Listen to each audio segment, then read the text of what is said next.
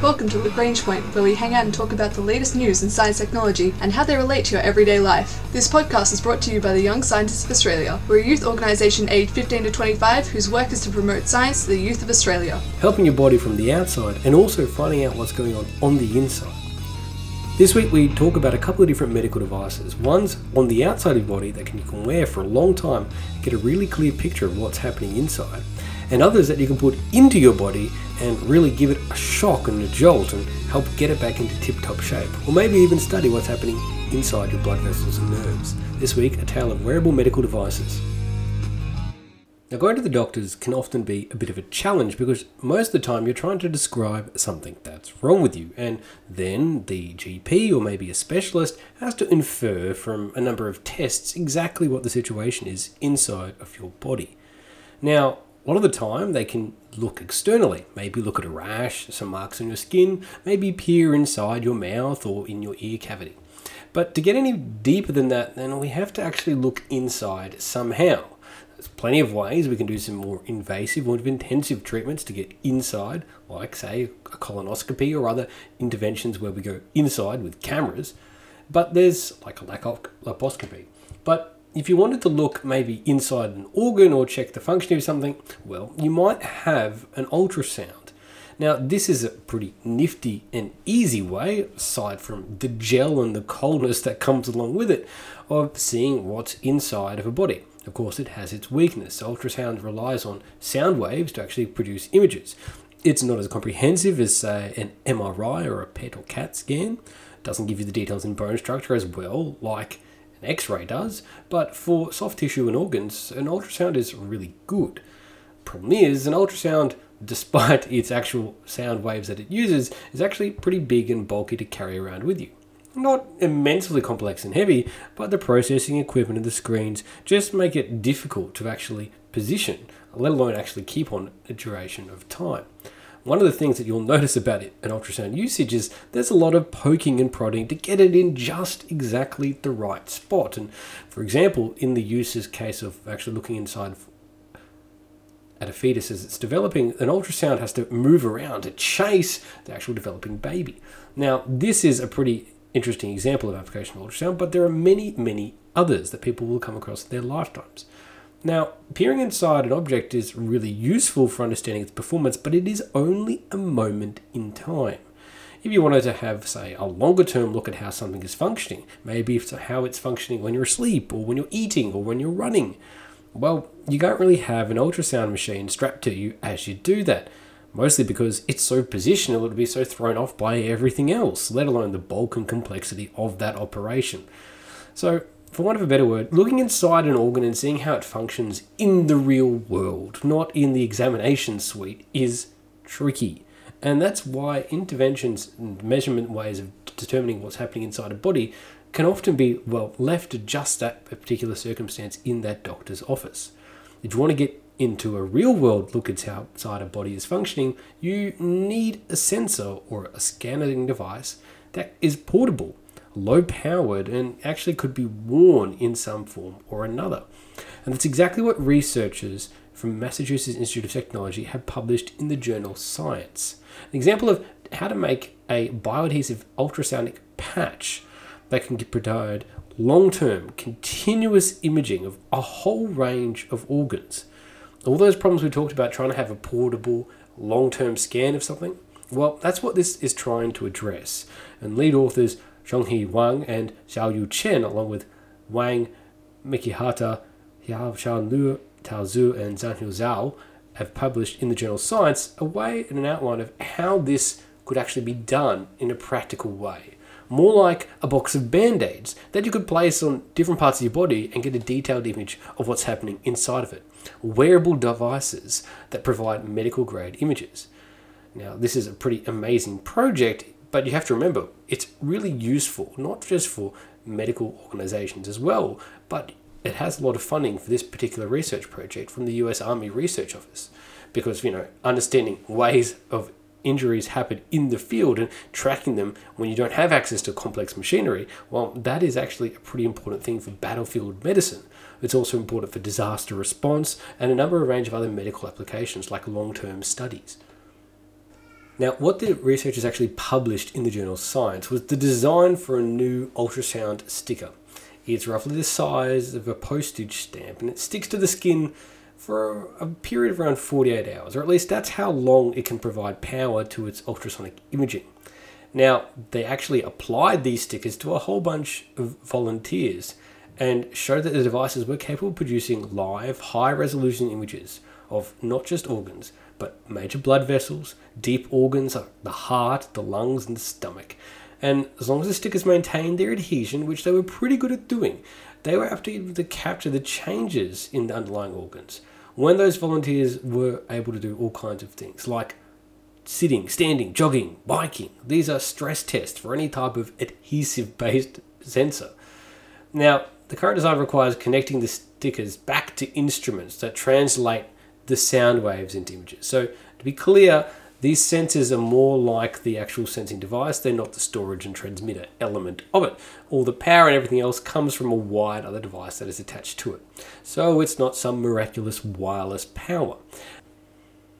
Now, to make this work, like any other ultrasound, you have to make a liquid gel barrier which enables you to transmit the ultrasound waves through your skin to the rest of your body.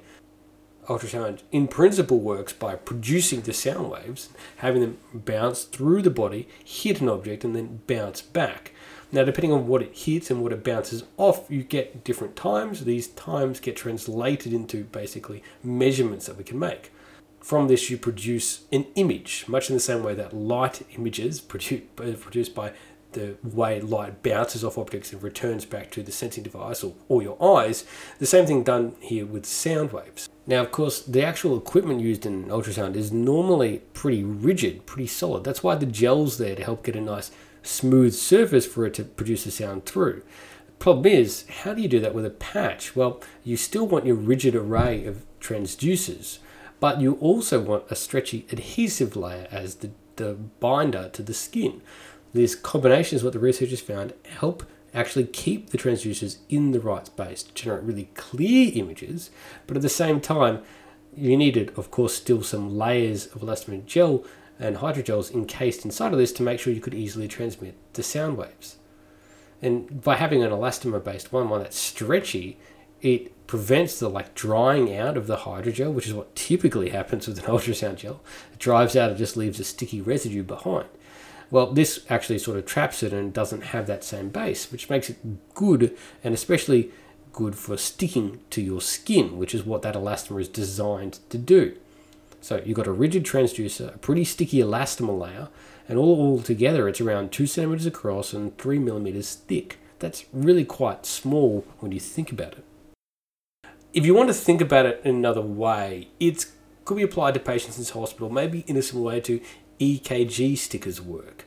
Now, an EKG sticker you probably put on your body and then have that dialed back into an instrument. Now, sometimes that is with a physical long cord and plug to a metered stand EKG device, or sometimes it's on a halter, a strap device that you wear over your shoulder or as a belt. Now, you could do that in the hospital settings and medical settings with the same thing, with the same patch, like today, right now.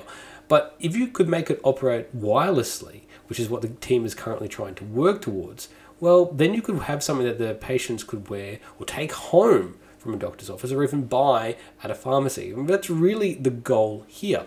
Because one of the things that for precision medicine researchers really want to have, or really any medicine, is an actual detailed understanding of what is happening inside somebody's body. And the best way to get that is to actually see.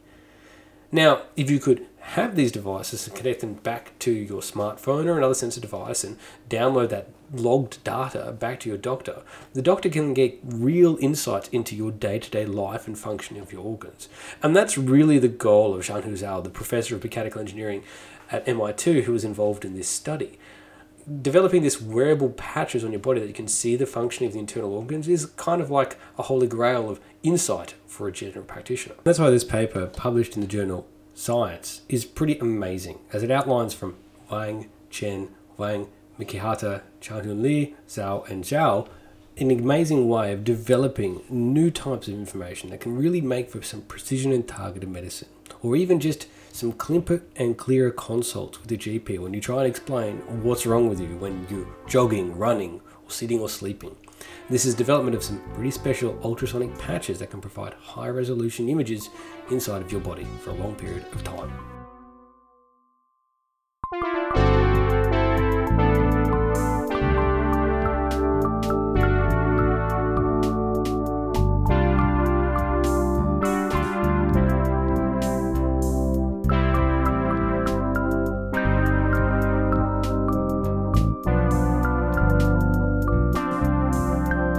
Now, looking from the outside is pretty useful for diagnosing something, but when you actually detect something's wrong, sometimes you have to go inside to actually fix the problem. And in many cases, in some of conditions like, say, Parkinson's, chronic pain, epilepsy, hearing loss, paralysis, there's times when you actually want to go inside a body and stimulate some nerves. The problem is getting deep down and getting in there to actually do that stimulation of those nerves can be pretty difficult to do. Sometimes you have to leave a main device outside the body and place a guide wire into the bloodstream and with a stimulating electrode, which could be held in place, maybe with something like a stent, and then you can send the pulse and the shock through.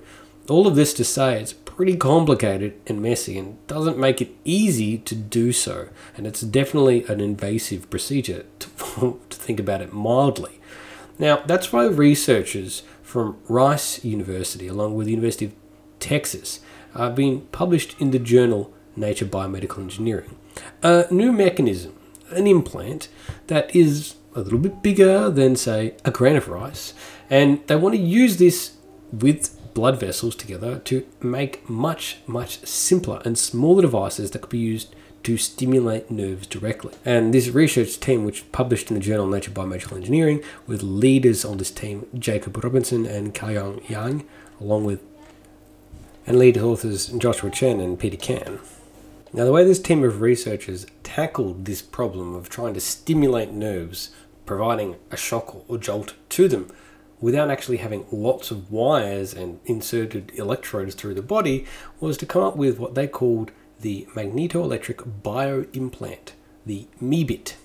Now, what this is a small object of the size, as I said, of a grain of rice, which is placed surgically along with an electrode inside of the body and guided to exactly where it needs to be for stimulating the right nerve. Now, once it's there though, it doesn't need any external wires because it can be controlled with a near field transmitter, which is worn close to the body. So basically you initiate the shocks remotely and don't need a long guide wire to come through and do that. And because the devices are so small, they can use blood vessels as the highway system to reach the targets that you wouldn't otherwise normally be able to get to with traditional surgery. Because you're not trying to feed in and go through and cut open and get somewhere. You can instead ride the blood vessels all the way to exactly where you need to get. It's a way more elegant way of reaching exactly where you need to be inside the body and getting right at those nerves. Now, how these little things manage to draw their power to give those electric shocks is also pretty amazingly novel. Now, it uses magnetoelectric materials, which eliminates the need for electric wires through the skin. Now, if you imagine someone wearing a pacemaker, there can be wires that come out of that often need to be replaced. And the problem with those wires as well is they're sources of inflammation and infection. Battery-powered implants are great, but then you have to go in there and do additional surgery. Now, what they're doing with a wearable charger requires no surgery. You basically have it above the skin. And even if you misalign the device by several inches, a fair distance, it's still got enough power to sufficiently communicate and power the implant, which is a pretty amazing feat. And they tested in animal models, and they found it could charge and communicate with the implants several centimeters below the skin, even with misalignment. That's pretty amazing because you've effectively gone wire-free for this little implant device. Now, the device itself has a strip of magnetoelectric film that converts magnetic energy into electrical power, and the onboard chip that can, do some instructions and processing of the signals as they come in. Now, this is basically using a magnetic field generated by the transmitter, which it's not talking a huge magnetic field, about 1 millitesla, which is a very easily tolerated by tissue in humans amount of magnetic field. But that can be harnessed to generate well, a maximum of 4 milliwatts of power. Now, for most nerve applications, that's heaps. Now, for powering a car, that's nothing, even a watch or a smartphone. But for giving a little jolt to a nerve in the right spot, that's way more than enough. So even accounting for some loss and some inefficiency through the layers of tissue, using that smaller magnetic field is enough to induce in the current inside this little rice-shaped chip to again give the shock when required. Now, one of the nice things about all these nerves in our body is that they are connected to the vascular system, all of those blood vessels, which means not only can the blood reach it, but then you could also get there with this little implant device. It can ride the blood waves and get exactly to where it needs to be, and then deliver to those nerves, well, the right shock at the right time, depending on the control from the external device. This is a pretty amazing type device because it's relatively low risk, but also highly precise, compared to trying to stimulate nerves with a complicated and invasive surgical procedure. You could have these electrodes in the bloodstream that could give you not only real-time delivery of shocks to nerves that need it for treatment, that's great and all, but you could also use the same technique for sensing of biochemical, pH, blood oxygen levels, all other kinds of information that you might want to measure from inside the body that you can't measure externally, and send that information back. Now, because this sort of chip mechanism works, yes, the main point in this study was to do for nerve stimulation, but there's no reason why instead of sending a shock, you couldn't measure something instead. And that is a pretty nifty piece of implanted device. Now, by using this magnetoinduction technique, it serves as an amazing proof of concept for not just wearable on the outside tech, as we talked about earlier, but wearable on the inside. That eliminates needs for pretty invasive treatments and actually makes it far more portable and able to do long-term duration treatments as well, which are things like epilepsy and Parkinson's or other type of nerve damage, where this sort of shock treatment for the nerves is really helpful. It enables way more targeted, not only intervention for people that need it, but also more targeted studies, which can lead us to get better insights into how to develop more accurate treatments as well. So this is an example of ultra-precise medicine at play that relies on some really innovative technology and sensors, in this case powered by magnetism, not ultrasound as we spoke about earlier, but nonetheless a pretty amazing technology, as outlined in Nature Biomedical Engineering with lead authors Chen and Kan, a long list of collaborators from Rice University and University of Texas. This has been the Young Scientists of Australia's podcast, Lagrange Point. Portable and wearable ultrasonic sensors, along with ways to give your nerves a shock from inside your body without all those messy wires. We found out about some wearable medical devices. Our ending theme was composed by Audionatics. Head to ysa.org.au for more information about the Young Scientists of Australia.